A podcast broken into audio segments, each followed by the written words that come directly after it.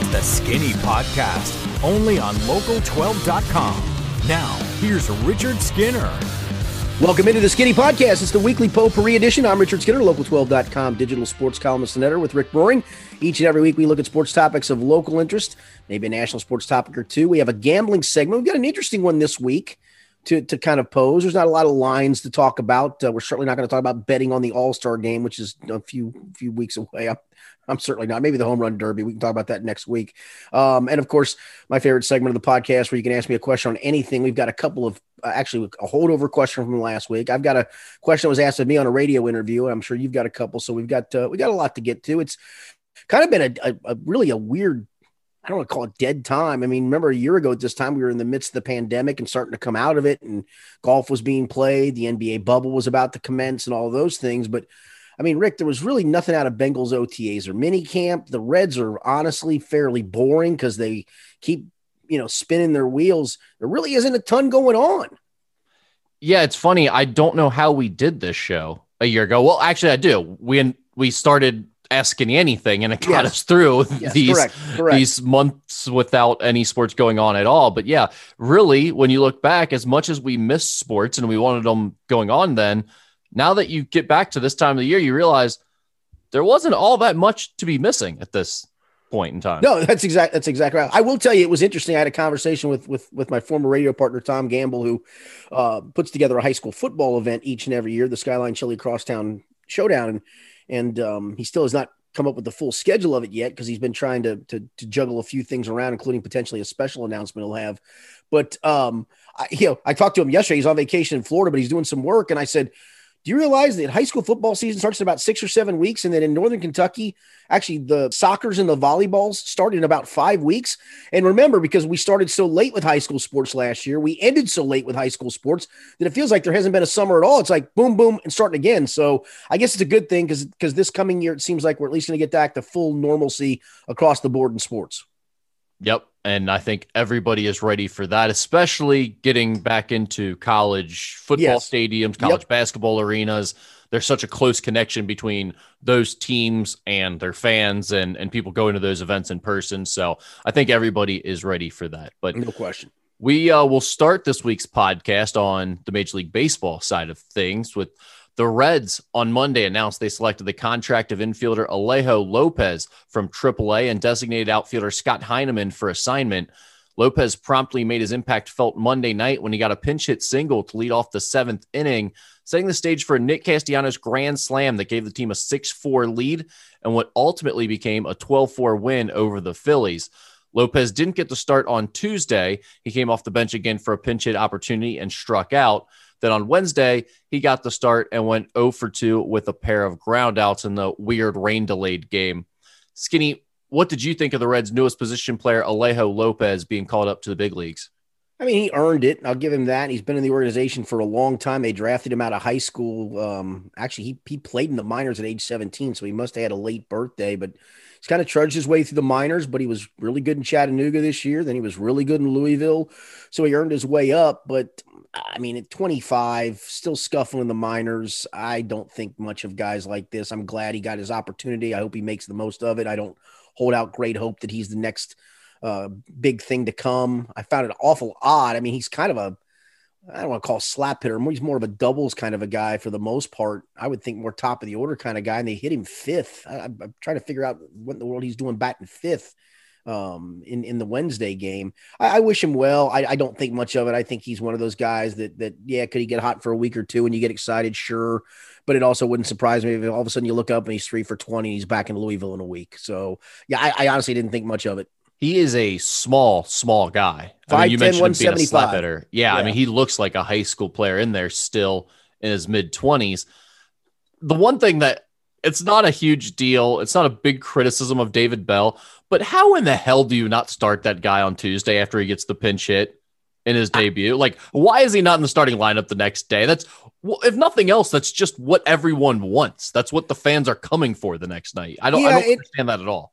Yeah, managers are weird with that. I, I get righty lefty splits, although. But he's uh, a switch hitter, right? No, no, yeah, no, right. But, it, but it, I, you've seen this before, right? Where the guy gets you know, has a big night the night before, and maybe he's a left hander, and the next day it's a lefty start. And so I, I do get those, but I've also seen managers where it's it's not that righty lefty split where a guy has a big night the night before, and all it was was a spot start, and not going to put him out there the next night. I've always thought, well, maybe the guy's swinging. I mean, this is such a game of streaks that if I got a hot guy one night, I'm at least going to give him the next night to either show me he's still hot or that he cooled off. I mean, it is such a streaky game. Great hitters go for 20, bad hitters go 10 for 14 in stretches, right? I mean, it's it's it's just that that game. The, the great ones obviously are, are consistent a lot longer than the bad ones are, but it's such a streaky game. I'm kind of with you after that. I would have liked to have seen him get run out there. I don't think it would have made a difference in, in the Tuesday game, and, and it didn't make a difference in the Wednesday game because he did get the start. But I, am kind of with you there. I mean, if you brought him up, he showed you something with with a base hit the first time up.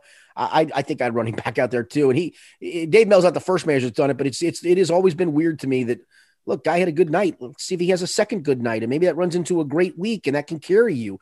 Because right now, this offense is literally Jesse Winker, Nick Castellanos, and then w- what else? I mean, if those guys don't produce on on a, almost an every night basis, this team isn't very good offensively. Yeah, India has been up and down, yeah. but he's he's given them something. I think. Yeah, he's, he's giving them. A, yeah, he's giving them some consistency at the top of the order. I'll, I'll, give you that part of it. But he's he's not going to carry your offense. He's at least the guy that can get on base ahead of those guys, and it's allowed you to move them down a little bit in the in the order. Um, but for the most part, um, I mean, really, it's it's two guys that have had to carry the load on a on a nightly basis, and uh, you know that, that's where if I got a guy that got me a hit or two and a couple of at bats, I'm going to run him back out there and see if I can get some more out of him. I, I've seen enough of the Kyle Farmers of the world, and look, I know this this kid's not a shortstop. He's never really played it much. He's pretty much a second baseman, third baseman kind of a guy. But um, yeah, I, I think I'd give him another crack. Uh, uh, by the way, so is Farmer and Suarez and basically everyone the Reds have played at shortstop. No, that's year. right. So that's right. I don't really have a problem if this kid does play shortstop, although I agree he's not the answer there long term. But you just always hear when a guy gets brought up to the big leagues, a lot of times they like to throw him out. A lot of times they'll bring him up. He'll have traveled that day and they'll throw him into the starting lineup that night because they just want to let them get the jitters out. You know, it's it's hard to sit there on the bench wondering when is it going to be my turn. So they talk about doing that a lot. So you know he's going to start one of these first couple of games after you brought him up. It was just surprising to me after he has that big moment. He started the rally. Everyone's riding high. Why do you not throw him in there the next night with confidence? Again, not a big deal at all. I'm not trying to make it out like it was a bad managerial decision to cost the Reds anything at all. It was just weird to me and one of those things that's kind of aggravating. Sidebar here, we were mentioning Jonathan India. I thought about this the other night while watching him and the year he's kind of had where I don't know that you'd call him a slap hitter necessarily either, but he's certainly not a guy with power. He can hit it in the gap a little bit, got some warning track power to him. He would be the perfect steroids guy. He really yes. missed the steroids era. Could you imagine yes. if he would have got on the Brett Boone juice cycle? Yes. He could have been like a 40 home run guy and been a MVP candidate or something. I mean, he, he, was, he, was he, he, was a home run hitter in college at Florida, but you know, difference in aluminum and and and, and wood sometimes can be a separator. Um, yeah, uh, you know, and I think he is. I mean, I think he's a gap guy, but I, I think he's, he's got a little pop, but a nice little valuable weapon at the top of the lineup. I think he's to his credit, I mean, he got off hot, hot start, cooled off, and then he's been pretty consistent here of late. So I think they've at least found something in, in Jonathan India moving forward as maybe their everyday second baseman for for maybe a long time to come. Do you miss steroids? I, I kind of miss steroids. I don't miss the steroid era. No, I, I kind of do. I, I, don't. I don't miss looking at Barry Bonds, looking at going, look at that cement head on that guy. What in the world are we doing? I don't um, know. It, it is. I mean, it was such a weird era because and that's where you go back to Barry Bonds. I mean, he'd come up there with all that armor on, so he would stand on top of the plate, threaten you to throw it inside because if you threw it too far inside, they'd hit they'd hit him, and then you couldn't throw him a strike because anytime you threw him any kind of a strike, he's hitting it 500 feet. So he winds up walking, you know, 180 times. I mean, you go back and look at some of those years when he was on the juice and just the ridiculous, almost softball like numbers he put up. It was absurd he was so fun to watch. The, the craziest thing, this is getting way off tangent, but and, and he had a great, and he had me, such a great eye. He had a great eye. And now look, yes. I, the steroids are one thing, and he was a great player before them. That's what sucks. That's what that's what's so disappointing is he was a great player before them. With them, he was otherworldly. Where literally he knew if you threw it into this little thimble of a spot, that's where he was going to hit out of the ballpark. Otherwise, it was probably a ball, and I'll take my walk and go to first base. Well, sort of, but the one thing that's crazy about him to me, and the most impressive part of it still to this day, was the fact that teams would intentionally walk him three out of four at bats right, in a game. Right. And in that fourth at bat where they didn't walk him intentionally, three of the four pitches that he saw might have been out of the strike zone. And the one pitch that the pitcher would put somewhere in the vicinity of the strike zone, he would hit it out of the ballpark that Yep. night, almost every time. It was uncanny the the consistency with which he hit a decent pitch out of the park because he hardly saw any of them. Yeah, no, No go, one wanted to seriously, go, go look at some of those years and and no, don't look at the plate appearances. Just look at the number of at bats, only because he didn't have many because he got walked so many damn times. It was it was goofy. The amount of intentional walks are crazy, and then or you unintentional walks. Well, well, I was going to say the the amount of actual intentional walks is crazy, but then you look at the total amount of walks and factor in how many of those were pretty much intentional walks that they just didn't call that. They went ahead and just threw four pitches out of the zone and hoped he chased them or something. So, yeah, I mean, just ridiculous. But that's neither here nor there with regards to our our Reds conversation. I, you know, it's it's not that Lopez has really made much of an impact or anything like that yet for the Reds. And, yeah, and he may not. I don't have super high hopes, but I I do like the fact that hey, you've got guys like Scott Heineman up at the major league level who clearly can't cut it. Why not try someone else? And that was my point when we were talking about the bullpen too last week is you have some guys in the minor leagues, the double A, triple A level that have put up good numbers, that have earned an opportunity. It's not that I think those guys are necessarily the answer or some big parts to your future, but you clearly have guys on your 40 man roster that can't cut it at all and that aren't ever going to be major league players consistently.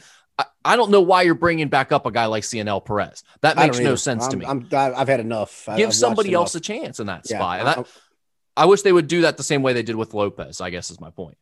Yeah, and here we are now, Rick. Um, you know, the Reds kind of got their way back into it, four back, and then you know they just can't beat the Padres, and understandably so. I mean, if you just go down the the, the and I know Blake Snell did not start the the first game of the series, but when you looked at the first two pitching matchups, it was Blake Snell against Tony Santillan, and then in game two it was Joe Musgrove against um, uh, who started last night. I'm drawing a complete blank. Oh, Vladimir Gutierrez. Yeah, And so you and so you just giggle and go that, that- there's your difference right there. I mean, it, it, it's it's no more simple than that, and the lineup is better. And now you look up, and the Brewers are so stinking hot. The Reds are eight back, and I, I was of the yoke, and I talked about this on the Sports Authority with Chris Frankel on Sunday. I, I said, look, if you can just continue to spin your wheels four back, three back, maybe five back, get to the trade deadline, get some help. But now suddenly you look up and you're going to spin your wheels to the point where maybe you're 10 back before these two series with the Brewers coming up back to back right before the All Star break and right after, where even if you were to win five of those seven games, you only make up a handful. And let's say you go two and five, suddenly, boy, you better enjoy this last month of Nick Castellanos because this may be it.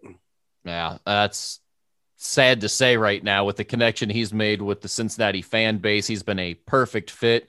He's been so fun to watch, a legitimate MVP candidate this year as, as things currently stand. To see him get shipped off would be painful for fans, but I mean, understandable and then quite possibly the right decision here. It, it's funny because we caught some flack a few weeks ago when we talked about, hey, is this it was a six or seven game winning streak the Reds went on? Is this fool's gold?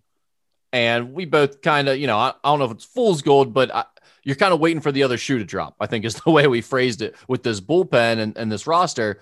And sure enough, that's exactly what happened. I mean, as hot as they were, they got just as cold here and at the wrong time with regards to what the Brewers are doing above them. So, yeah, I mean, they're now tied with the Cardinals for for uh, third and Third, yeah. in the division and and they're eight games back so a lot of ground to make up and not much time to do so before you really get to that decision making point of are we buyers or are we sellers Right. So so here we are on July the first, um, as we do this podcast. As you mentioned, the Reds are eight games out. What is the what is a conceivable number in your mind that makes them a, a buyer at the trade deadline? And what makes them what's the number that you go, nah, you got to be a seller? And that includes Nick Castellanos, who for the record um, can opt out after this season. And and you know, I know he likes Cincinnati. He he came back this past year, but you know, for the year he's having, he's going to cash in. Um, and for the Reds, if he opts out, then you you know you you better make that plan now. Of okay, if we think he's going to opt out, we can't get in the ballpark and resign him. You better go get something for him and something extremely valuable because of the the season he's having. So what, what's a reasonable number for you that they're a buyer, and what's a reasonable number where you go, I get it, you got to be a seller at this point. well to steal your phrase i think five games is probably the Okay. line of demarcation for me now you can easily say look if a team's six games back they can make a run i just think this team especially with the bullpen as it is has proven they're not going to be consistent enough Right. to overcome a six game stretch on the Brewers this year, uh, and the Cubs too. You know, for that matter. So I I think it's right around five games. And even then, I don't know if that's enough for the Reds. The Reds may not feel that good about it at five. They may need it to be closer than that, even. And, and honestly, with this roster, they may not feel they should really be buyers at all. They may not feel they have a chance this season. And I kind of would understand that.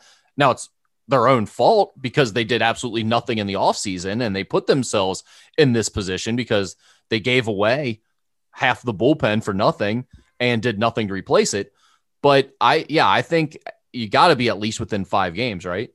Yeah, and I think so. And and and you know, you have the opportunity to do it. You got a chance to make up some ground on the second place team, the Cubs. Uh, you play them, you know, coming up at home, the three game series. You play them at the end of the month on the road, four games. You got the Cardinals coming in for three towards the end of the month, and then as we mentioned, you've got that that stretch against the Brewers of one, two, three, four, five, six, seven games. The final uh, four before the All Star break at the Brewers, and then the first three coming out of the break at home against the Brewers but you know you, you that, that can't be a three and four series or maybe even a four and three series. You need to make up three games there. It needs to be a five and two series. And i don't know if they're good enough to beat the brewers five and seven. I know they swept them you know earlier this year.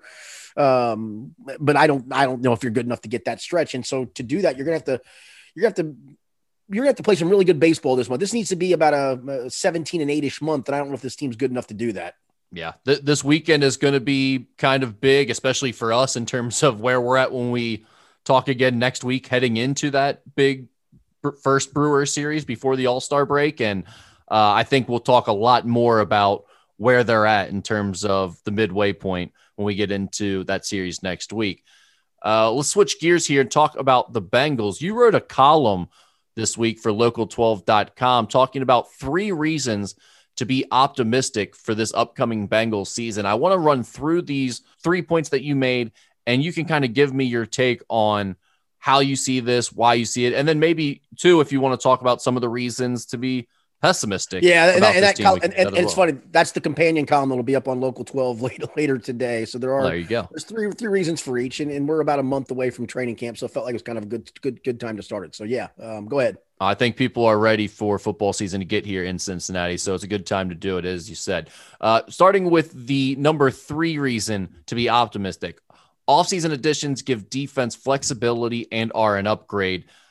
H- how confident are you about these upgrades on the defensive side?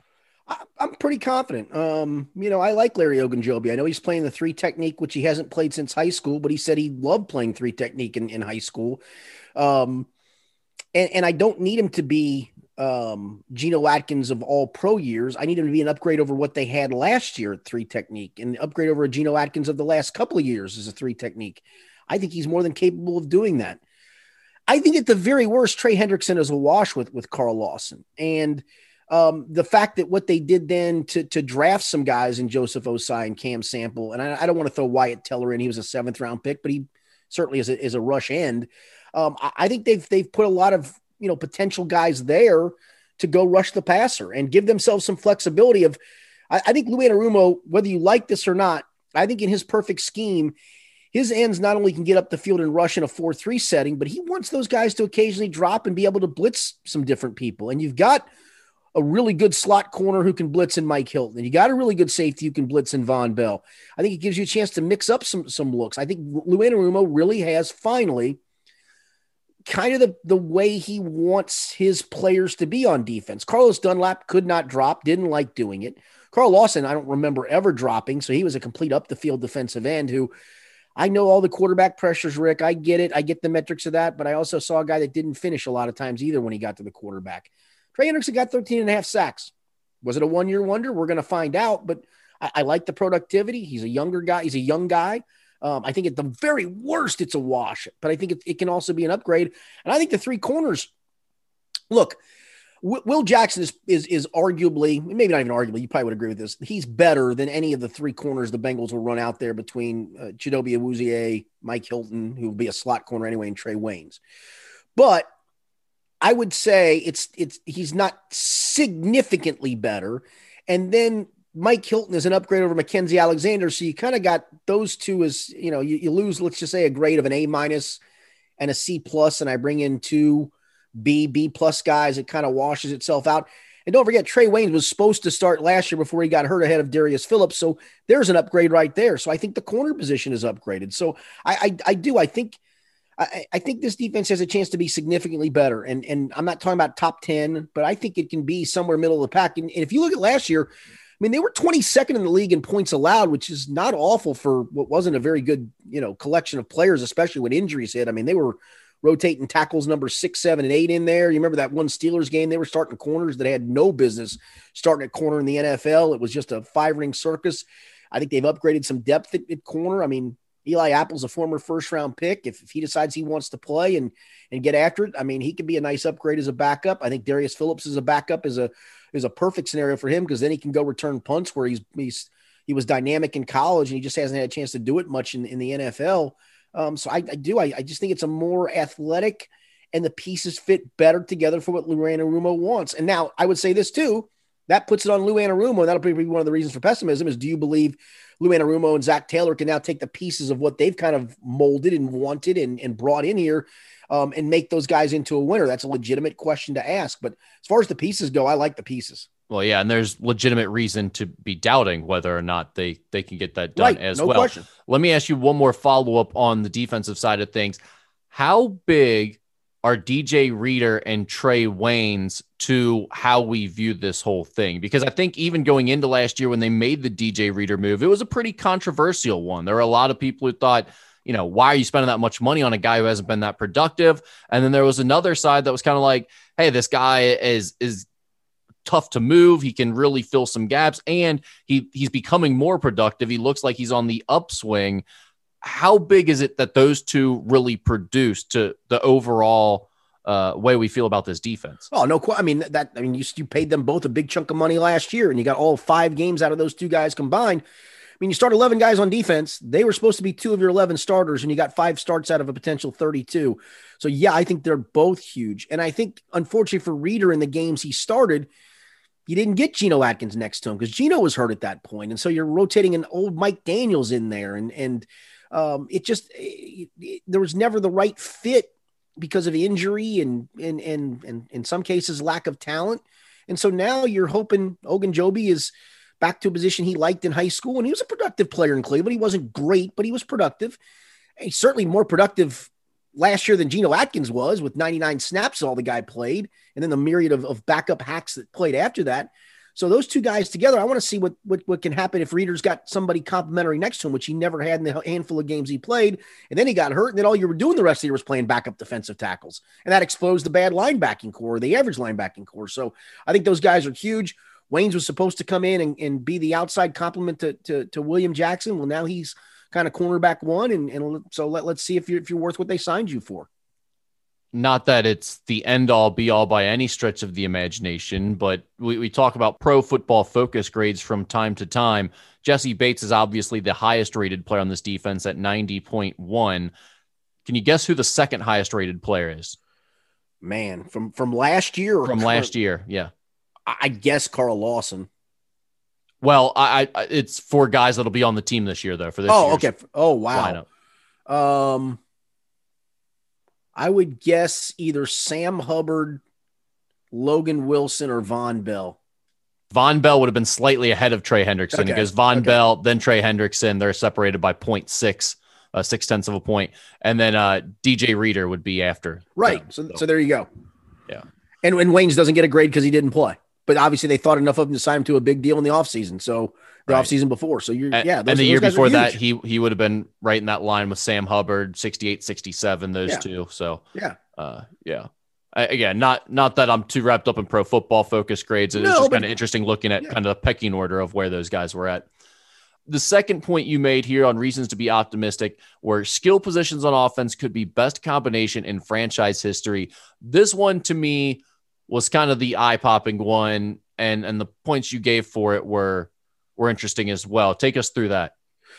Yeah, so there's only been 17 times in, in team history we've had a thousand yard rusher and a thousand yard receiver, and only one time where they've had a thousand yard rusher and two thousand yard receivers in the same season. Um, and unfortunately, that team went eight and eight, but it wasn't because of the offense.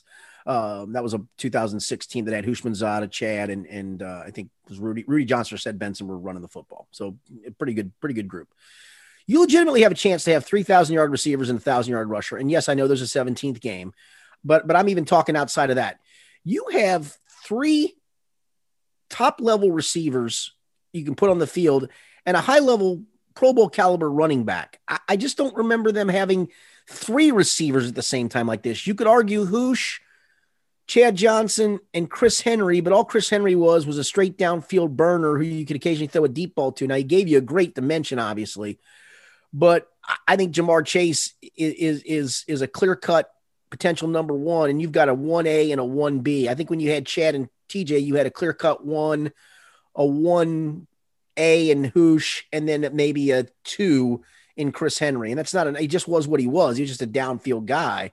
Um, and at that point, you know, they, they just never seemed to have had a, a third guy. You know, I, I, somebody said to me, well, "What about the Chad Sanu Marvin Jones?" Please, I mean, Marvin Jones and Sanu were okay pieces, or not Chad. I meant AJ Green um, Sanu, they were okay pieces, but Sanu was never dynamic. Marvin Jones could occasionally make a play down the field, but he wasn't a great, great player. I you have three legitimate wide receivers to throw out there with a legitimate running back, and all those wide receivers are capable of winning one on ones, and that's the big part of it.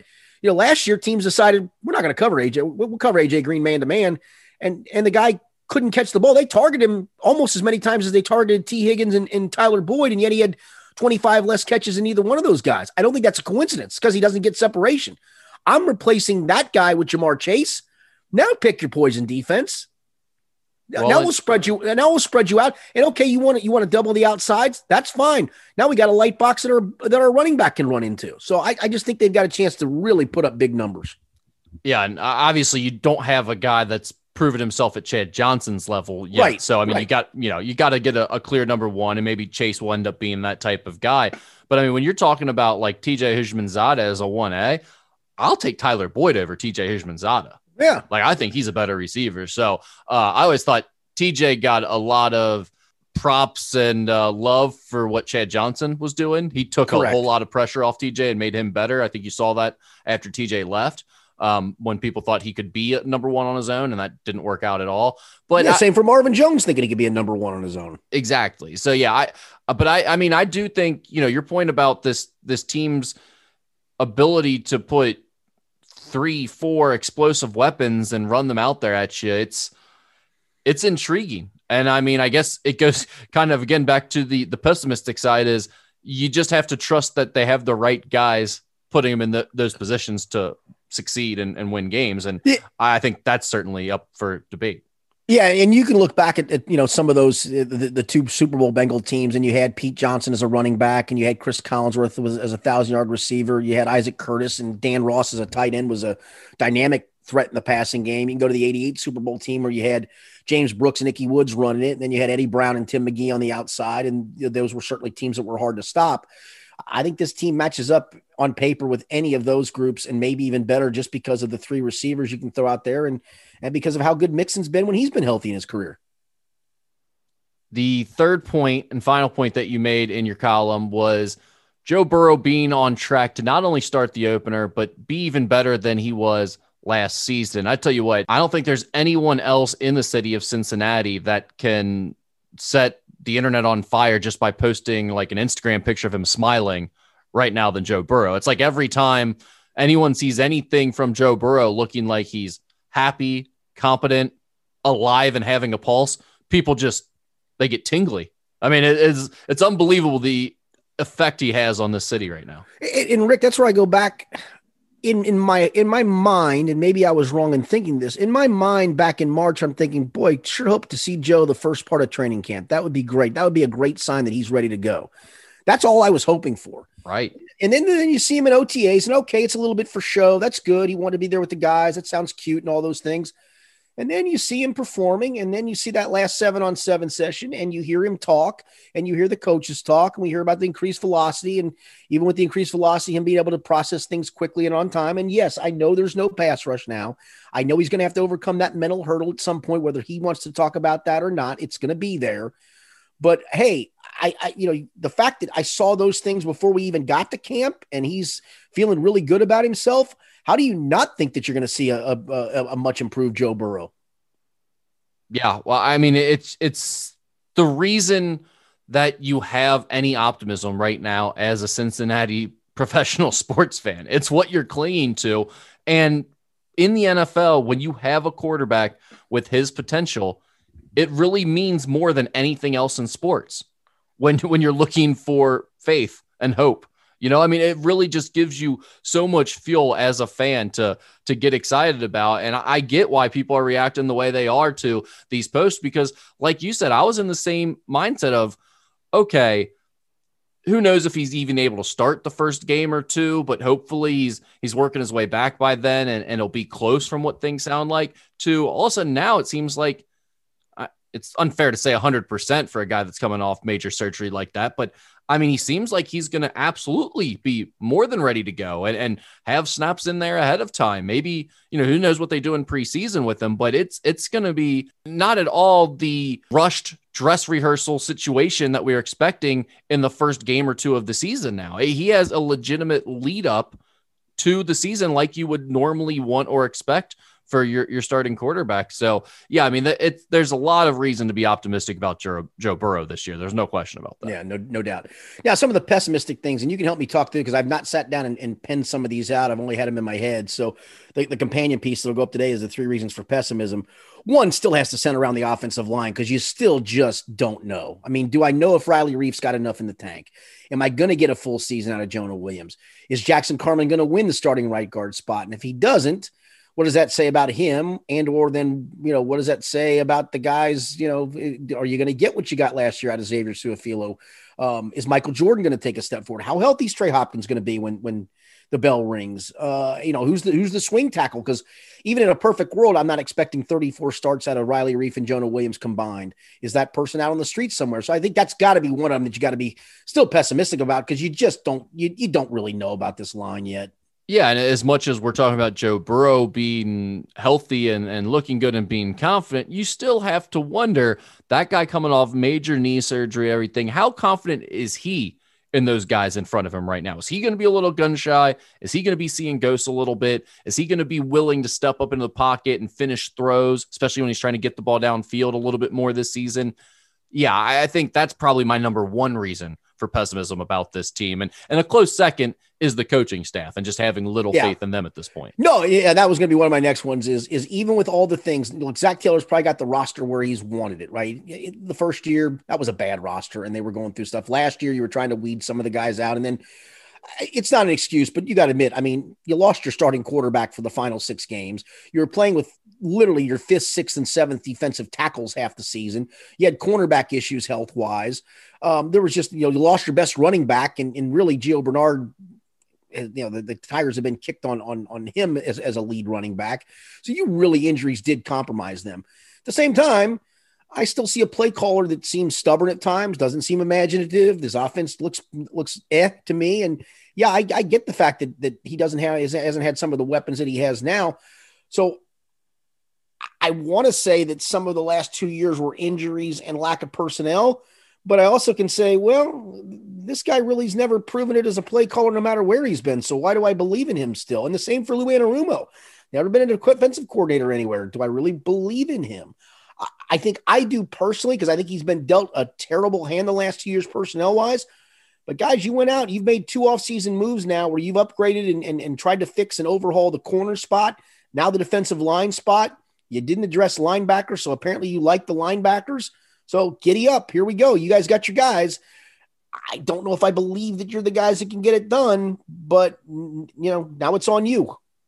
To me, those are clearly the top two reasons for pessimism. Is there a clear third in your mind that stands I, yeah, out? Because yeah, I, I, I kind of clear... go into defensive personnel a little bit, but I don't know if that's as clear cut. Yeah, I, I think the other one is the linebackers. I mean, do yeah, I really know exactly. that Logan Wilson and Germaine Pratt can be the two main linebackers this year? Um, can can they be playmakers, if you will. Um, be, and maybe some of that is, uh, you know, if the defensive line is as good as we hope it's going to be, that that certainly helps those two guys. But do I know that they can cover? Do I know that they can tackle in space? Do I know that they can make a play other than tackling a guy five yards down the field? Uh, I don't know that, and and. Uh, you know, they really haven't done anything to address it. So apparently they feel pretty good about those two guys and about Akeem Davis Gaither. Uh, you know, and, and I know Josh Bynes is still hanging around out there if the worst comes to worst, but look, Josh Bynes gave you everything he had last year, and kudos to him for being a pro and and answering the bell 16 times and and you know at least being out there and doing something. But you're you're not winning a lot. You're not a playoff team really with Josh Bynes starting 16 or 17 games for you at linebacker. You're just not. Yeah, as much as I harp on the linebackers, you always bring up a good point about this that in today's game, you know, a lot of times you're only playing two of them out there right. and you're in a nickel package for a lot of downs. But the one thing that stood out to me about last year's team, and I don't even know what the stats were against the run, and I don't care what they were. The one thing that I was certain of is every time the other team was in a must get short down yardage situation, the Bengals weren't getting that stop. That someone was running right up the middle on them and getting the yard and a half or two yards that they needed to pick up the first down on third and short or second and short, what have you almost every time against this defense. And a lot of that and, is because they have no, they had no stoppers up front. Right. What they had right. last year. And then the linebackers are just not imposing at all. I mean, they just, no, they're, they're not, not, playmakers. Yeah. They're not playmakers. They're not hit, hard hitters. They're not run stuffers. That's just not the way they play. They have some side to side speed and can cover the field fairly well. But uh, I'd like to see more from them in that regard against the run. Yeah, no, no doubt. And so, yeah, that would be my third. So I think I do have my three reasons. Um, uh, I can't, I mean, I, everything else I feel okay about. So, um, th- th- yeah, those would be the three. And, and the, and yeah, the, the, coaches are certainly for me, that's probably the number one reason yeah. for pessimism is like, just, it, it's hard for me to believe, I, you know, proof, proof's in the pudding. And so far it hasn't been, it hasn't proven out very well. Yep. All right. The next topic, probably the biggest story of the week, really overall in sports, in my opinion, the NCAA cleared the way for athletes to profit off their name, image, and likeness on Thursday.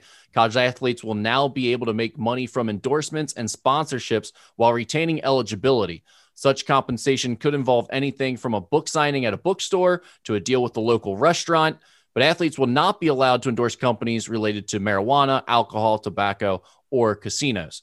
Skinny, what kind of an impact do you think this will have on local teams? Yeah, that's a good question. I did see that Dontaie Allen, I think, became the first Kentucky athlete. I didn't see what he did to do it, but he's the first one apparently to take advantage of it because they can take advantage starting today, right? July 1st. Yeah, that's so, right. It, they just rushed it in uh, from an NCAA wide or from an NCAA perspective on Wednesday. On Wednesday, right, right before right. the gun, because a lot of states had their legalization going into effect today on July 1st as we're recording this. Yeah, K- Kentucky was was was just ahead of Ohio. Ohio followed suit, you know, here in the last, you know, week or so. So yeah, they were they were more than ready to do it. That's a good question, Rick. I mean, you're in a professional town, right? So most of the spokesmen for for spots, and we see them, right? You see Mike Moustakas for Jake Sweeney, and we saw Gio Bernard for Mercedes Benz of Fort Mitchell. Um, you know, you see mostly pro guy. You really don't even see a lot of Reds or Bengals doing a lot of local spots. Am I going to see college guys doing it? I, I, I don't know, Rick. I think we think about this in the wrong way when we okay. get this. It, I, I, I know you're you're more on the on the social media aspect. Yeah, this, right? it, yeah, it's not going to be. You're you're absolutely right about that. It's not going to be big car dealerships doing TV ads with the shooting guard at Cincinnati or Now maybe now maybe in Tuscaloosa or Lexington, yes. Yes, there are some examples where that will work, and there will be places that do it for and you know there will be reasons beyond whether it's a good business decision for them as well. Correct. No and doubt we all know that's going to happen. Absolutely. But that door's open and that's fine. Right. What i think for the smaller teams is this opens up a door for not only the players to to get smaller deals and compensation and things that we haven't seen before but for smaller businesses the types of businesses that advertise with Instagram ads and, and those types of things. If you're a local business right now, maybe it's a uh, you're an upstart apparel company in Cincinnati, or maybe it's you've got a website that you're trying to get information out there about locally. These are the types of things where it may not be a big deal, but maybe a few hundred bucks you'd be willing to pay for an Instagram post from one of the top student athletes in the area. That's where more where I think this is going, especially on a local level, because UK is maybe a different story in some respects. You'll have some one and done, some five star type talents that are going to be NBA guys. Well, and let's face it, and those guys will go do their book signings, their card signings, whatever signings, because as you as you know, and, and, this happens um, usually when it's been senior classes or guys that have been the one and duns that have already yeah. declared for the draft, they'll go around, they'll, they'll barnstorm the state and just make appearances and make money off of that after the fact because they're not breaking NCAA rules at that point. So exactly, yeah, I can I can see that happening, and I can probably see that happening with. I mean, if you if you're a if you're a local UC business and you want your brick and mortar for some people to come out and you want to pay Des Ridder a couple hundred bucks to be the guy to come greet him for an hour or two, I can see that. Yeah, and and that's where I think you know the Kentucky thing it'll definitely work to an extent for you'll be able to get crowds to come out for signings and pictures and all that. For UC and Xavier players, I don't know how much of that there will be, but I do think what you brought up is maybe they win a championship of some sort. They win something big, then you have the after party at such and such bar and grill with them meeting people. And and right. I don't know exactly how that has to work out language wise, but because you know there is there is some stipulations in there that they're not supposed to be allowed to use their jerseys, the school names, their position as a player for that school while doing the advertisement. But I imagine companies will do it sort of like we do the Super Bowl. You know, instead of saying it's the Super Bowl, we call it the big game, we call it right. other things like that. Right. You yes. know, maybe they'll it'll be Des Ridder's here for the championship celebration, and yes, it doesn't right. say anything about UC winning the AAC or something like that. Um, I, I, think that's more how I'm looking at it right now. But again, I, I think we're yet to see how this is really going to take shape. And that's what makes it so interesting to me because the things that will work here will be the most creative ideas that, that they come up with. And, and schools aren't allowed to go chase those opportunities for their players. But you got to imagine they're going to be working behind the scenes with some of their biggest donors, some of the companies in town, trying to feed them an idea or two off the books and say, hey, this might not be a bad spot for you to get in here with our student athletes and oh, instead and of instead of McDonald's bag of cash, you just ask Jimmy Joe car dealer, you pay the bag of cash and you pay it legally above board. Yeah, right? and I think you're going to see a lot of that, especially with some of the SEC football schools, yep. a school like in Ohio State. Like days before, of uh, and, and, and yeah, trading anybody, uh, autographs for tattoos is over. Right. No. Yeah. Well, thanks, Ohio State. No, I, I, think before anybody then says, "Well, that's an unlevel playing field," it's always been an unlevel playing field. This is not changing that. This is just putting legalized money in these guys' pockets and more opportunities for them to do it. Yeah, the best players are still going to go to Alabama right. and Clemson and Ohio State Ohio for State, football. Sure. And for basketball, they're going to go to Duke and Kentucky and Gonzaga. I mean, it's not going to change the power structure all that much. I'm interested to see could a school like a DePaul make a little bit of a comeback having a big city like Chicago, or is it just you're too lost in a city like Chicago, and right. your, your student athletes mean nothing at a school no. that's not real successful. That no, could that, be, yeah, it. it could be much more uh, beneficial to the small college towns, maybe that really cling to their school and supporting their school and maybe the the rib shack down the street will have eating contests with linemen all the time or uh, some fat power forward at north dakota state or something like that that that's putting up 30 a game will get a deal I, i'm fascinated to see where it goes and what creative things people come up with ways to use this and then of course you're going to have the NCAA figuring out how to regulate this in real time because yeah, good good luck with that. Right now, they don't have a lot of real guidance on the books. I mean, they have some rules that they've laid out, but you know, people are going to push the envelope immediately with this. No question. Yeah, no question. By the way, shout out to Applebee's and Highland Heights. You got to come through for some of those NKU players now. Dude, if I will be a little bit pissed off if one of the NKU players get a sponsorship deal before I do to that Applebee's. I was gonna say that's no your that's your, that's, that's your play. I was say, Heights more than me. No, no, no question. That's your that's your pre and post game hangout, is it not? I've been putting in work for over a decade at that place, and I've been promoting it as such. So I, I think eh, they're a national chain, so I don't think they're going to be reaching out to NKU people. All right, Skyline Tavern. How about how about Skyline? Although you no. can't do alcohol, but you can. They, yeah, I'm, a, I'm a hard no on Skyline Tavern. Not a Skyline wow. Tavern guy at all. So wow. they can they can sponsor all the athletes they want. I will not be a part of that. I'm uh, sure now that I'm getting into specifics with NKU guys that I will be getting a call from compliance later today. I'm sure, I'm sure you probably will.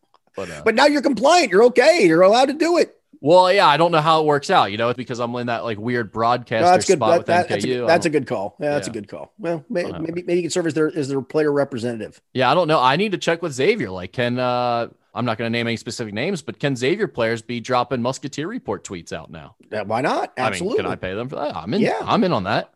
I was gonna say, I figured you probably would be. Yeah. Who, who's the who's going to be the biggest social media following each year, and have them put out some tweets and drop a couple hundred on them. You know, see how that I, I want to know if you find that out. Actually, that'd be interesting. I'm going to look into it. See okay. legitimately. Okay. All right.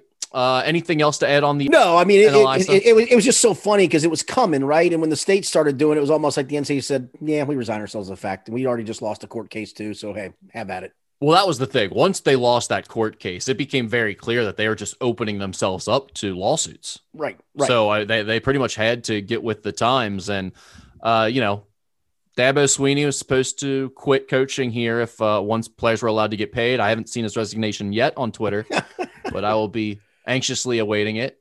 Other than that, I don't think, you know, I don't think a ton is going to change in terms of the power structure and who's no. going to win, but I do think it's going to be fun to watch how players use this. Yeah, I mean the one thing we've talked about is schools don't need to be in the business of paying the players. Now you're allowed, obviously, because of that lawsuit, to pay above and beyond for some academic things, allegedly. Um, you know, a laptop here and a and a whatever else there for academic reasons, and that's fine. I mean, it, it probably will go above and beyond that, but look, schools don't be in the business of paying players, eh, eh, eh, but players still need to be able to make any money they can off their name, image, image and likeness. It's it's this is such a no brainer. Um, yeah, and I don't think it, it, I don't think it unlevels the playing field. The playing field's always been unlevel. It just always has, and a lot of it's because of cheating. Now you can do it all above board. Okay, good. Yeah, and I think the one thing a lot of people are uh, not understanding either is they talk about, well, this is this is only going to be for a couple of the biggest male athletes like SEC football players.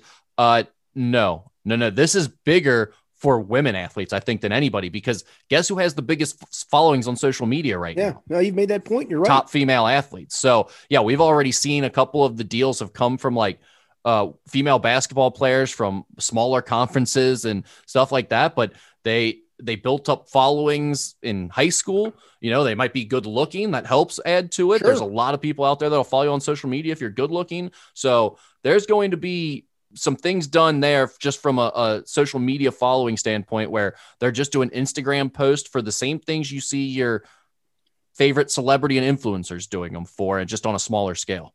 Yeah, no, agreed. All right, let's get into a betting segment where Skinny, you actually have uh, some type of interesting question here. Yeah, Darren Rovell, who can be a douchebag at times, as you know. Um, Darren Rovell on Twitter um, tweeted out a picture of, of, of, a bet that was made. Um, don't know who made the bet, but it's a, it's a picture of the bet slip. And it was the Hawks to win the Eastern Conference at 175 to 1. The bet was made in March of this year. So, what's that, two months or so before the playoffs began? Um, somewhere in that in that vein. Right. Anyway, the person bet a hundred to win um, seventeen thousand five hundred dollars um, on this bet because one hundred seventy five to one. And the person apparently posted the, on on a thing called Prop Swap, which I don't know much about. Um, asking if somebody wanted to buy that ticket off of them for eight grand. So what that person was trying to do is was hedge their bet of I'll take eight grand in the bank versus my, you know, potential. I'm either going to lose a hundred or win seventeen thousand five hundred. I believe Rick, this this ticket went up. I think after game one, where the Hawks won game one, and then you know they end up dropping the next two. Looks like they're dead in the water. They come back and win win game four, um, and now it's you know best of three, and you don't know how much Giannis can play, and you don't know how much Trae Young can play. So it's a it's a pretty big question mark. So my question for you is would you have put this ticket up trying to get something back in return, or would you have done something different to, to hedge your bet? I, I mean, I guess we don't know what the odds were to to hedge on this, right? Right. I mean, where where were we at when he put this up on the the swap? Yeah, I'd have to see what the buck i thousand and what would yeah, the bucks have been at that point? They had to be negative something or other, negative you know four hundred. So you're going to put up four grand to win a grand? Because yeah, that would no, been yeah, no, I, I don't think that's a, that's a hedge worth doing. I guess. Agreed. Uh, but eh, I'm not again. I'm not sure when he put this up. But did he put it up right when the final started, or was it? No, no, no, no. I, I, I know. I, I no. I think this this was put up on June. Uh, when was this put up? Give me a second here. I just saw it. This was put up on do do do do do. It was put up last week at some point, uh, June 24th. Yeah. So I guess maybe there's not a hedge play available. And, and, uh, point, on, so. yeah, the only hedges I think I would make, and especially now, is I think I'd probably bet anywhere from a grand to 1500 a game on the Bucks to get something back. Because if if the Bucks win at least I'm getting something on a, on a couple of those games and maybe can scratch out a, a couple of grand. Or here's my question you know the, the current asking price when this was put up last week was $8,000 for somebody to buy this ticket. Would would you have bought it? Because I'm almost sure it was put up after the Hawks went up one game to nothing so that's kind of why that was up. Would you have bought this ticket for any price? No, no, I'm not, I I'm not interested in that at all. I, to me, betting is the I'm- I'm thrill kinda of with you. betting is getting the big win. Paying a ton of money for something that you know, I mean, you know, eight to sixteen is a nice win, but when you're in for eight grand already, that's no longer fun money to me. That's like that's a Okay, significant and, amount of and, here- change. I'm and- not. and here's here's a follow up, Rick. Actually, this is another one. Somebody else had a Hawks to win. They had the Hawks to win the Eastern Conference at two hundred to one with a fifty dollar bet. So they were going to win ten thousand. That thing got swapped out and sold for thirty four hundred dollars.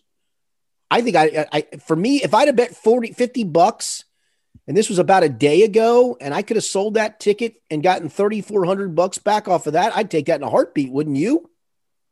Yeah, I think I would I would make the sale. In both cases, the sale would be interesting. Yeah, I, think mean, I'd make the sale on both.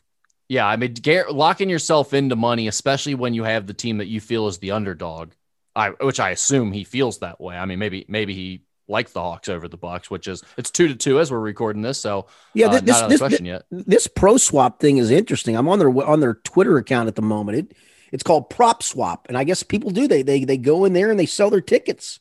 Yeah, you just sell your bet. Um, it's d- not even hedging. It's yeah, but but it's a it's kind of like cashing out your tickets in some of the apps where they all offer that opportunity. You know, if you have maybe three games of a four game parlay, sometimes they'll offer you a, a payout scenario right there. So it's kind of like doing that, and uh, you're doing it with real people.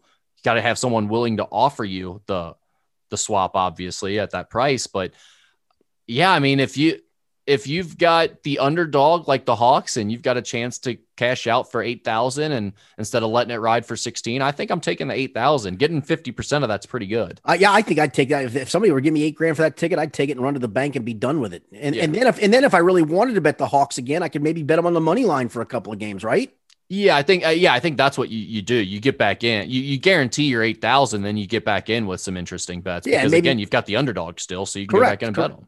Yeah, and and and you're not you don't need to bet the points part of it. You're you're you're kind of you're kind of rooting against them at that point to some degree. But you could also then, if you want to hedge it and say, hey, just in case they win a couple of games. I mean, what were they the other night? They were seven and a half point underdogs, so they were probably a decent price on the money line. I did not look to see what it was, but I'm going to guess probably in the plus two hundred vein. I mean, I think I'd have thrown thrown something on that if I had the the money in my pocket. I, I will say, by the way, Rick, I've almost navigated my way. At least I thought I, I had. I got the I got the Suns. Remember, I put ninety bucks in the pot before the the the the playoffs started. I can win 385 on the Suns and I can win 165 on the Bucks if the Bucks get to the finals. So I'm about doubling my money with the with the with the Hawks. I'm going to get about four to one odds on on the on the Suns when all's said and done at, at, at the 90 bucks I put in the pot. But I, I kind of feel good even even if the if the Hawks manage to scratch out this series. I think Phoenix is clearly the better team. Um, I'm feeling pretty good about it. I, I I'd like to have the guaranteed money of having both teams in the finals and knowing I'm winning something. But I'm also okay if the Hawks win because I feel pretty good that the Suns end up beating them and maybe even beating them in you know four or five games. Yeah, no, I mean, I tell you what, the Suns, Chris Paul, the 41 point effort he put up on Wednesday night to push them into the finals.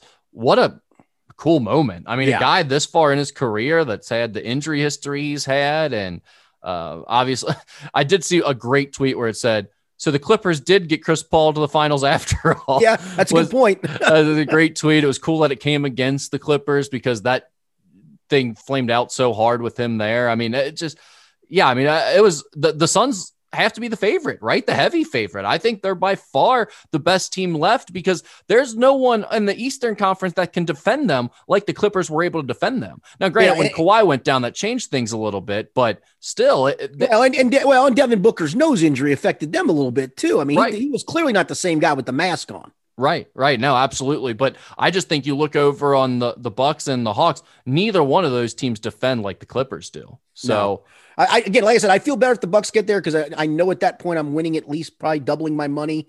But I still feel pretty good with my Suns bet, and I got him at 18 to one, so I feel pretty good about that. yeah, I don't see any way the Hawks can beat the Suns either. I don't That's either, the thing. yeah. That matchup seems terrible for them. So now, based on the way my picks have been going throughout this thing, the the Hawks are now going to get to Oh, the no finals question. and beat that- them that's my 4-1, that's my luck. but- Yeah, that's my luck. That is Yeah. completely my luck. No, no question. All right, let's get into some. Well, by the way, a little bit of breaking news here as we transition into Ask Any Anything. I think we're going to talk a little bit more about name, image, and likeness. And I do see locally we have the first deal that I've seen from Xavier's Jack Nunge, the Iowa transfer. He's, he tweets NIL provides all kinds of opportunities for student athletes. I'm excited to be a part of the at Vidsage official family. Starting July 1st, I'll be available to talk basketball, NIL, the stock market, or anything you can think of. You can find the link in my bio, hashtag Let's Go X. I'm looking up the Vidsage official or VidSig, however you say that. It's the go to global video chat platform for live access to true talent. Okay. So Not sure. there you go. means, It's like, okay. like I'm saying, weird, small startup internet site doing some type of small deal with uh, Jack Nunge from Xavier. So Yep. No, I that- think that's what we're going to see a lot of here. Yep. All right, ask Skinny anything, and we start off with an NIL question. Uh, someone wants to know: Do you agree with the Jay Bilas tweet regarding NIL? And so I'll read that tweet for you real quick, Skinny. It says, "Hey NCAA, since you have now admitted that college athletes are professional, how about righting past wrongs and reinstating the records of Reggie Bush, the Fab Five, Fab Five, and countless others you mistreated over the phony concept of amateurism? It was unfair then, and clearly so now." Skinny, do you agree with Jay Bilas on that take or no? I, I don't because the rules are different today than they were then. I'm sorry. I mean, you play by the rules that you're played with. Agreed. Um, no, I, I'm sorry. The, the, the rule the rules have changed and they and they they've changed for the better. Don't get me wrong, but those weren't the rules then. So no, I'm sorry. That doesn't that I, you, you can't have your cake and eat it too in this case. Sorry. Totally agree with you there. I've been on board with having this stuff since day one. You know, since it became a thing, we first started talking about it. I always thought it was dumb that they weren't able to get what the market deemed they were worth. But at the same time, that wasn't the rules. So yeah, I mean, they were still cheating at that point in time. And I, I don't know that the NCAA really has to do anything uh, about that. Uh, That's not that's not one of those times where I think it's fair to criticize the NCAA. That the rules were wrong, but uh, those guys were wrong for cheating too. Yeah, exactly. I mean, the, the, the rules were in place. And, by the way, I don't think Reggie Bush like he may care some now. Looking back, it may be fun for him to say some of those things that he's you know he's admitted to uh, some of these ceremonies or things honoring him, and maybe that would mean something to him. But all of those guys would take their college experience and the money and benefits that they got Absolutely. Over an award or two that got taken away from him later No, down the line. No, no question. And I think from what I understand, I guess Reggie Bush now is, is allowed to come back into the USC fold, and I'm going to guess they'll welcome him back with open arms. Yeah, exactly. So there you go. I mean, at, at this point, I think all of them would uh, would keep the way things played out. So, all right, we've got some uh, Fourth of July questions here. Skinny, your favorite Fourth of July activity and or food? Uh, it's, it's it's clearly a burger on the grill for Of sure. course, yeah. Um, but I will tell you one of the things I enjoy, and we're going to do. We, we did not do it last year because it was not available. I don't even know if we did it the year before. But we did this as a family religiously, almost. I love the Pops concert at Riverbend.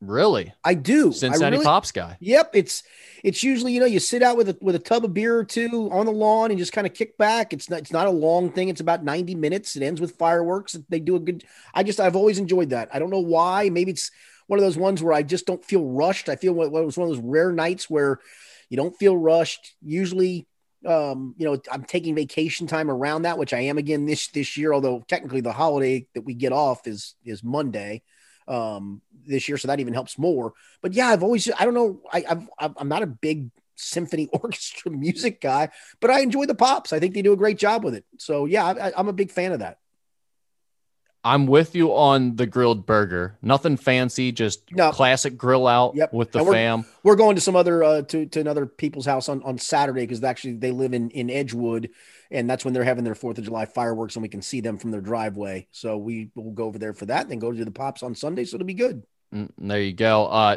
th- then my favorite activity is definitely the pool. Just lounging in the pool and chugging a couple yeah pops. nothing wrong with that yeah I- I, agree But instead, I'll be working this entire Fourth of July. So I've done that before myself too, but uh, yeah, this this time around, I've, I've I've navigated my vacation around it. smart. Uh, the same person wants to know: Do you call cornhole bags, or do you call it cornhole?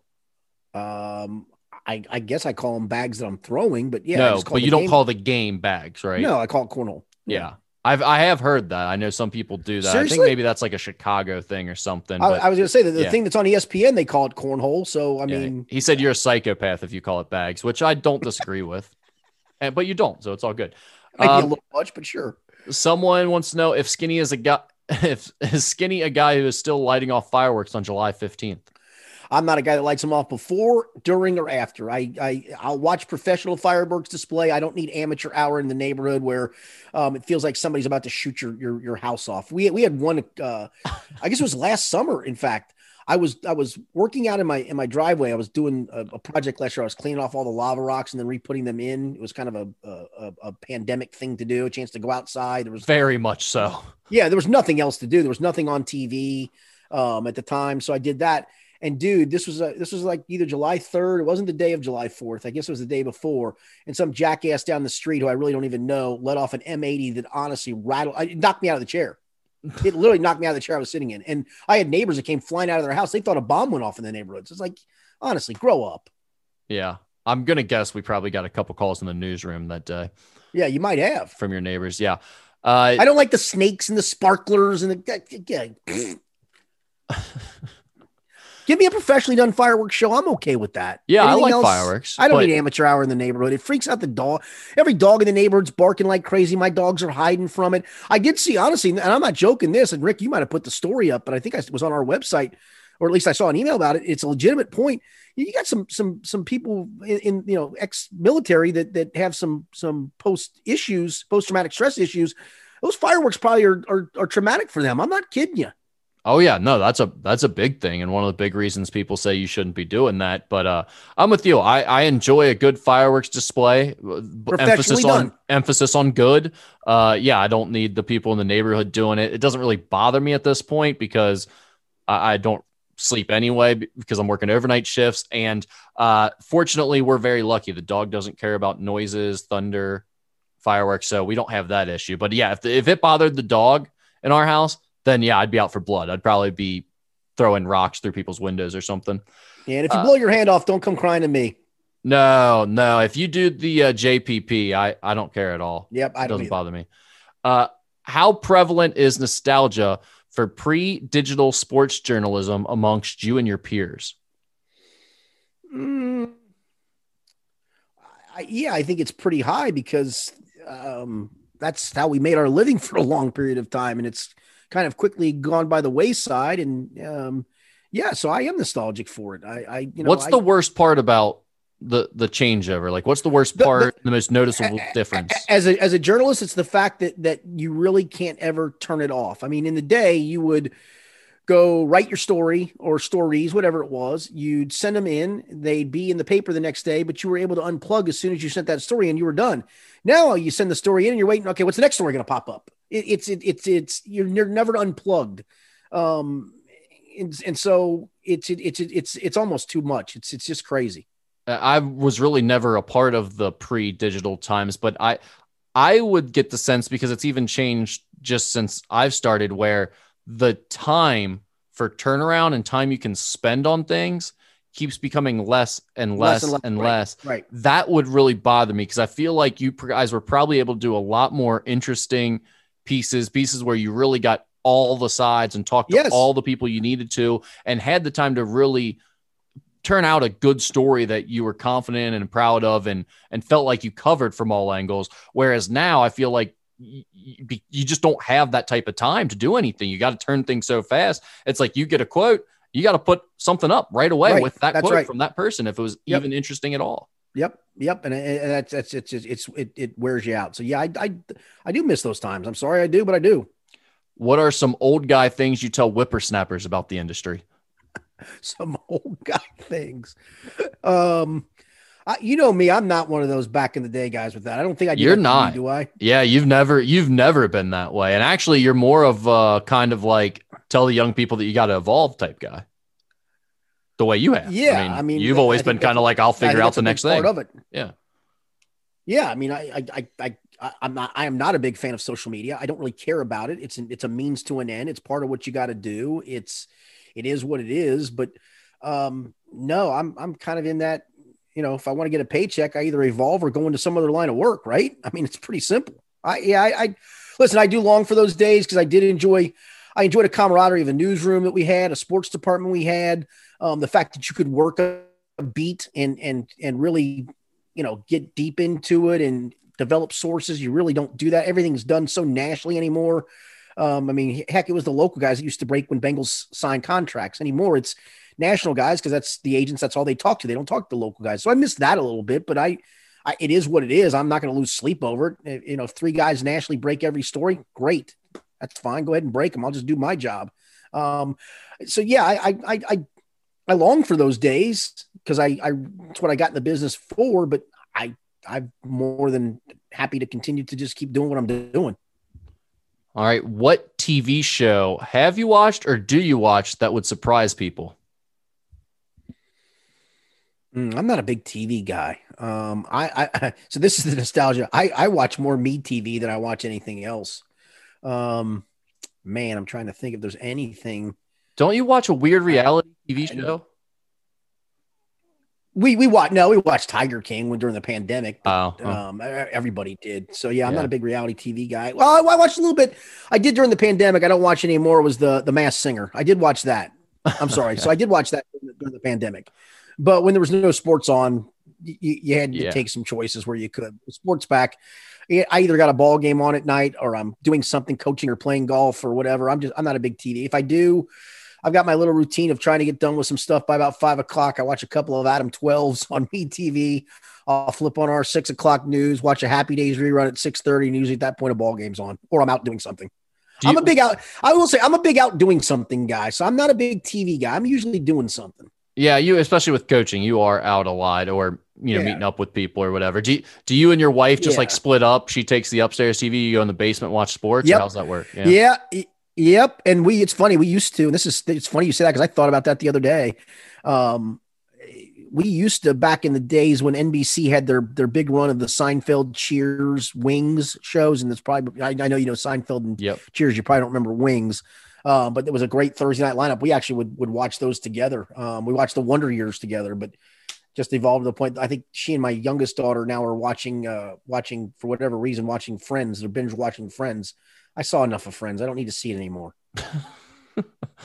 All right, we've got two more questions here. One from uh, the show we did last week that we said we'd revisit, and then also Chad Brendel gave you a question while you were on yes, air with him yes, this he, week. Yes, yes he did. To. He had a real bad vacation experience. He got sick. He got an antibiotic. The antibiotic he was allergic to. And so he spent the vacation getting sick and sleeping while his family went out and did the fun stuff. Uh, Skinny, do you have any bad vacation stories? What's your worst vacation you've been on?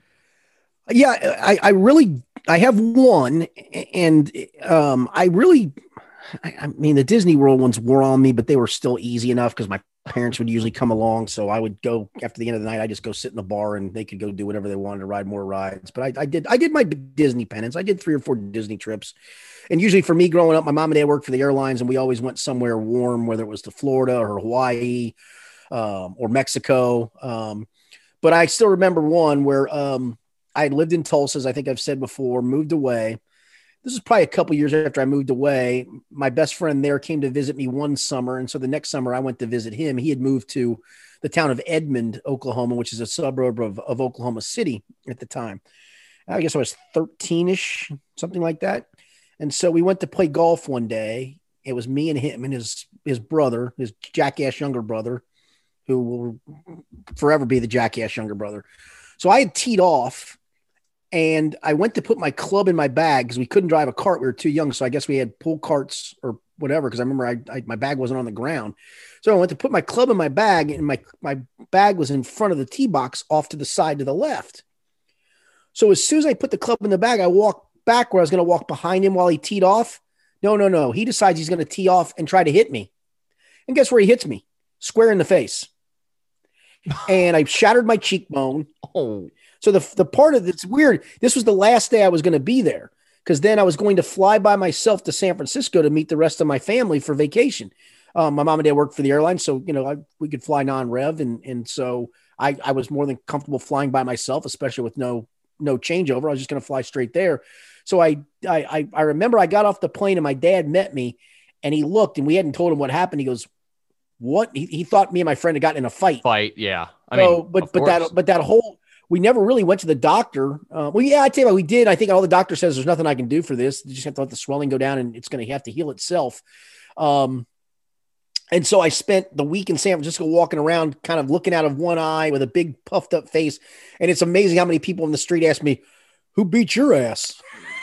I mean, it was crazy. I mean, be walking down the streets up there, someone beat your ass, son? No, I got hit by a golf ball. Sure, you did. No, I got hit by a golf ball, but it was miserable because the pain, it was just, you couldn't sleep. It was no fun. At the time, I, I didn't appreciate San Francisco that much. I didn't like it. I mean, because there's really, as a kid, there's not a lot to do. You do a lot of walking around and all that. Um, it wasn't a great place for a kid. So um, that that was part of it wasn't a whole lot of fun for me. Um, we were supposed to go to a baseball game one day. My mom decided we needed to drive to Sausalito instead of me and my dad going to Candlestick Park to watch the Giants play. So that pissed me off. So yeah, it was it was miserable. Yeah, that does not sound fun at all. Uh uh-uh. uh At uh-uh. all. And then uh, finally, we want to go back to the question that we brought up last week. We said, hey, we need to do a little bit of thinking about this. And it was the best players to play in each of the local gyms, being UC Xavier and NKU. Uh, did you come up with some definitive answers here on those? Let's start with NKU. Yeah, let's start with NKU, Rick. Um, you and I both thought of Earl Clark, but then you you got a, a, friend of ours, a mutual friend of ours, Rick Myers, who had a pretty good suggestion for you after the podcast last week. Yeah, he brought up Kendrick Nunn, uh, which uh-huh. I gotta say, as a college and maybe now even as an NBA guy, he's been pretty good. I I think Kendrick Nunn might be the best player we've uh, seen in NKU's gym. Yeah, and I, I, went back and looked at that year that UC played in the in in in that arena. You can argue Shaq, Shaq Milton. You can argue um, oh the the Witherspoon kid from Mississippi State was played a little bit in the NBA, but I don't think any of those guys come to Kendrick Nunn's level either. I, that's that's a pretty good one to me. Yeah, Landry Shamet did play um, there. Uh, Earl Clark. So Landry Shamet or Kendrick Nunn, I get. Well, I, I mean, Earl Clark did play what about six years in the NBA. It looks like so. I mean, six I guess to, uh, six, six, six to eight, but he was pretty much a journeyman for the most part. Yeah, I mean, Ken, he, he never really lasted. Kendrick Nunn has done better than him in his career, um, but I yeah, I don't know that he's you know he still has a little bit ways to go to to outlast him, I guess. So it's up to debate, up for debate between those two guys probably. But I think I'm with Rick. I think I'd lean Kendrick Nunn. Drew McDonald will be up there, and, and was it not? I think it was um, Dustin McGuire that had that big first game against Louisville, didn't he? Yeah. I don't know that he's in the conversation for best player, but he did have. No, no, no, no, no. I, yeah, I think didn't he score? He scored like twenty nine points in that game. Yeah, yeah, he got hot. Let the yep, cards okay. have it. All right, so then let's go to, to fifth third, and we had somebody that, that got to us on Twitter, and they're dead right. Got to be Dwyane Wade. Yeah, yeah, that was a, a, miss on our part. Although, I mean, I mean, Derrick Rose is pretty good. I, it's not like Derrick Rose. Yeah, and so and so and and, and, and, and so and so's Penny. Yeah, but Dwyane but I, Wade. But I think in, in in the pantheon, yeah, in the pantheon of NBA players, Dwyane Wade is the best, and he was yeah. a pretty good college player as well. Yeah, that's right. All right, so then then to Xavier, and you brought up a good name for me, and shame on both of us. And I think I'm going to lean in this direction. You mentioned LeBron James because of an exhibition game or two that, that he played there, and that makes sense. So if we're going to include that, then yes. But if we're going to go in actual, I guess games, games, um, David West's pretty damn good. He is probably the best college player played at Xavier. I'd have to say. I, I multiple people brought that up, and it wasn't that you know I forgot about David West being there or anything. It just what we didn't really we kind of said LeBron's name, and then we mentioned a few other guys. We didn't really get right. into it too much, but I think the, you know the Xavier fans that chimed in there were correct. I think it is David West probably. I think it is too. I mean, player of the year conversation for sure. Player of the year, um, great long NBA career. Um, so yeah, I, I, yeah, David West. That's that. That's the that. That's not only the safe pick. I think it's the right pick as well. Yeah, I mean, look, I can't even think of a a player from the new Big East who's on track to have correct a David West type career in the NBA. Even so, correct. So yeah, I think it he's probably the easiest choice. And then you go back into the A10 days. I mentioned the only guy that would come close, in my opinion. Well, that the only guy that would beat David West out, in my opinion, would be Lamar Odom, probably in terms of a talent. And Lamar Odom never played at Cintas Center; he was at the Gardens. So. Yeah, and by the way, Rick, to kind of go back to your to your name, image, and likeness, you mentioned kind of the breaking news on the Xavier front. There's also now an Ohio State player uh, Ohio State football player Nicholas Petit-Frere, who's an offensive lineman who has signed an endorsement deal with the Tampa headquartered recruiting technology company Flix CV LLC. So there we go. Yeah. So it's starting to come pretty quickly. It's happening fast and furious. The other thing that uh, I didn't even think of while we were talking about some of the weird internet stuff that's going to come up is Cameo, which has been popular now for Right. former college athletes and all types of other people that have little followings online. We've now seen uh, already a Xavier walk on. He is said that he's available on Cameo. So if people want to pay him ten dollars, he'll do a cameo video, cam, cameo video where he says he'll say anything you want, any way you want him to say it.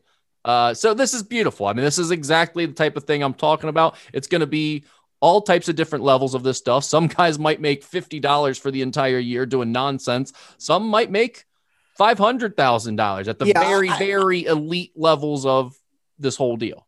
Yeah, I don't get the whole cameo thing, but I, I, I will say a friend of mine is a huge fan of The Office, and he liked Brian from The Office. And he showed me a video that his wife paid for for him to, to wish my friend happy birthday. And it was extraordinarily well done because he dropped some of his famous lines in there. He dropped a that's what she said in there. Um, and I'm like, all right, for the two minutes of this, I don't know what she paid, but I, I know he's happy with it. I know he's excited. Again, I, I'm not going to pay for for that service, but I, I think you're right with college athletes. I think that is a a decent revenue stream for some of those guys, probably more than we think. Well, and, and maybe shout out to the Roll Blob podcast and CapX on Twitter. One of the funnier things I've seen done with the cameo thing in a long time was they paid Mick Cronin to do a cameo for uh, their little brother, little cousin Travis, who won the city championship over his big rival. And then as soon as Xavier beat UC this year, they put that cameo out with Oh, Mick wow. Cronin congratulating Travis on winning the city championship. That's funny. That is hilarious. That's, That's big well, time at the end, and so that's that's well done, become yes. a, a big meme in Xavier fandom. So, yeah, Yeah, that's no, well done. but there's a lot of uh, interesting stuff we're going to see done with this NIL stuff, and we're just getting started here. Uh, about what? Not even we're 11 hours into it right now. So Correct, correct, correct. All right, good stuff, Rick. As always, I appreciate it. We will be back next week for another Skinny Podcast. For Rick Broering, I'm Richard Skinner on the Skinny Podcast, the weekly potpourri edition.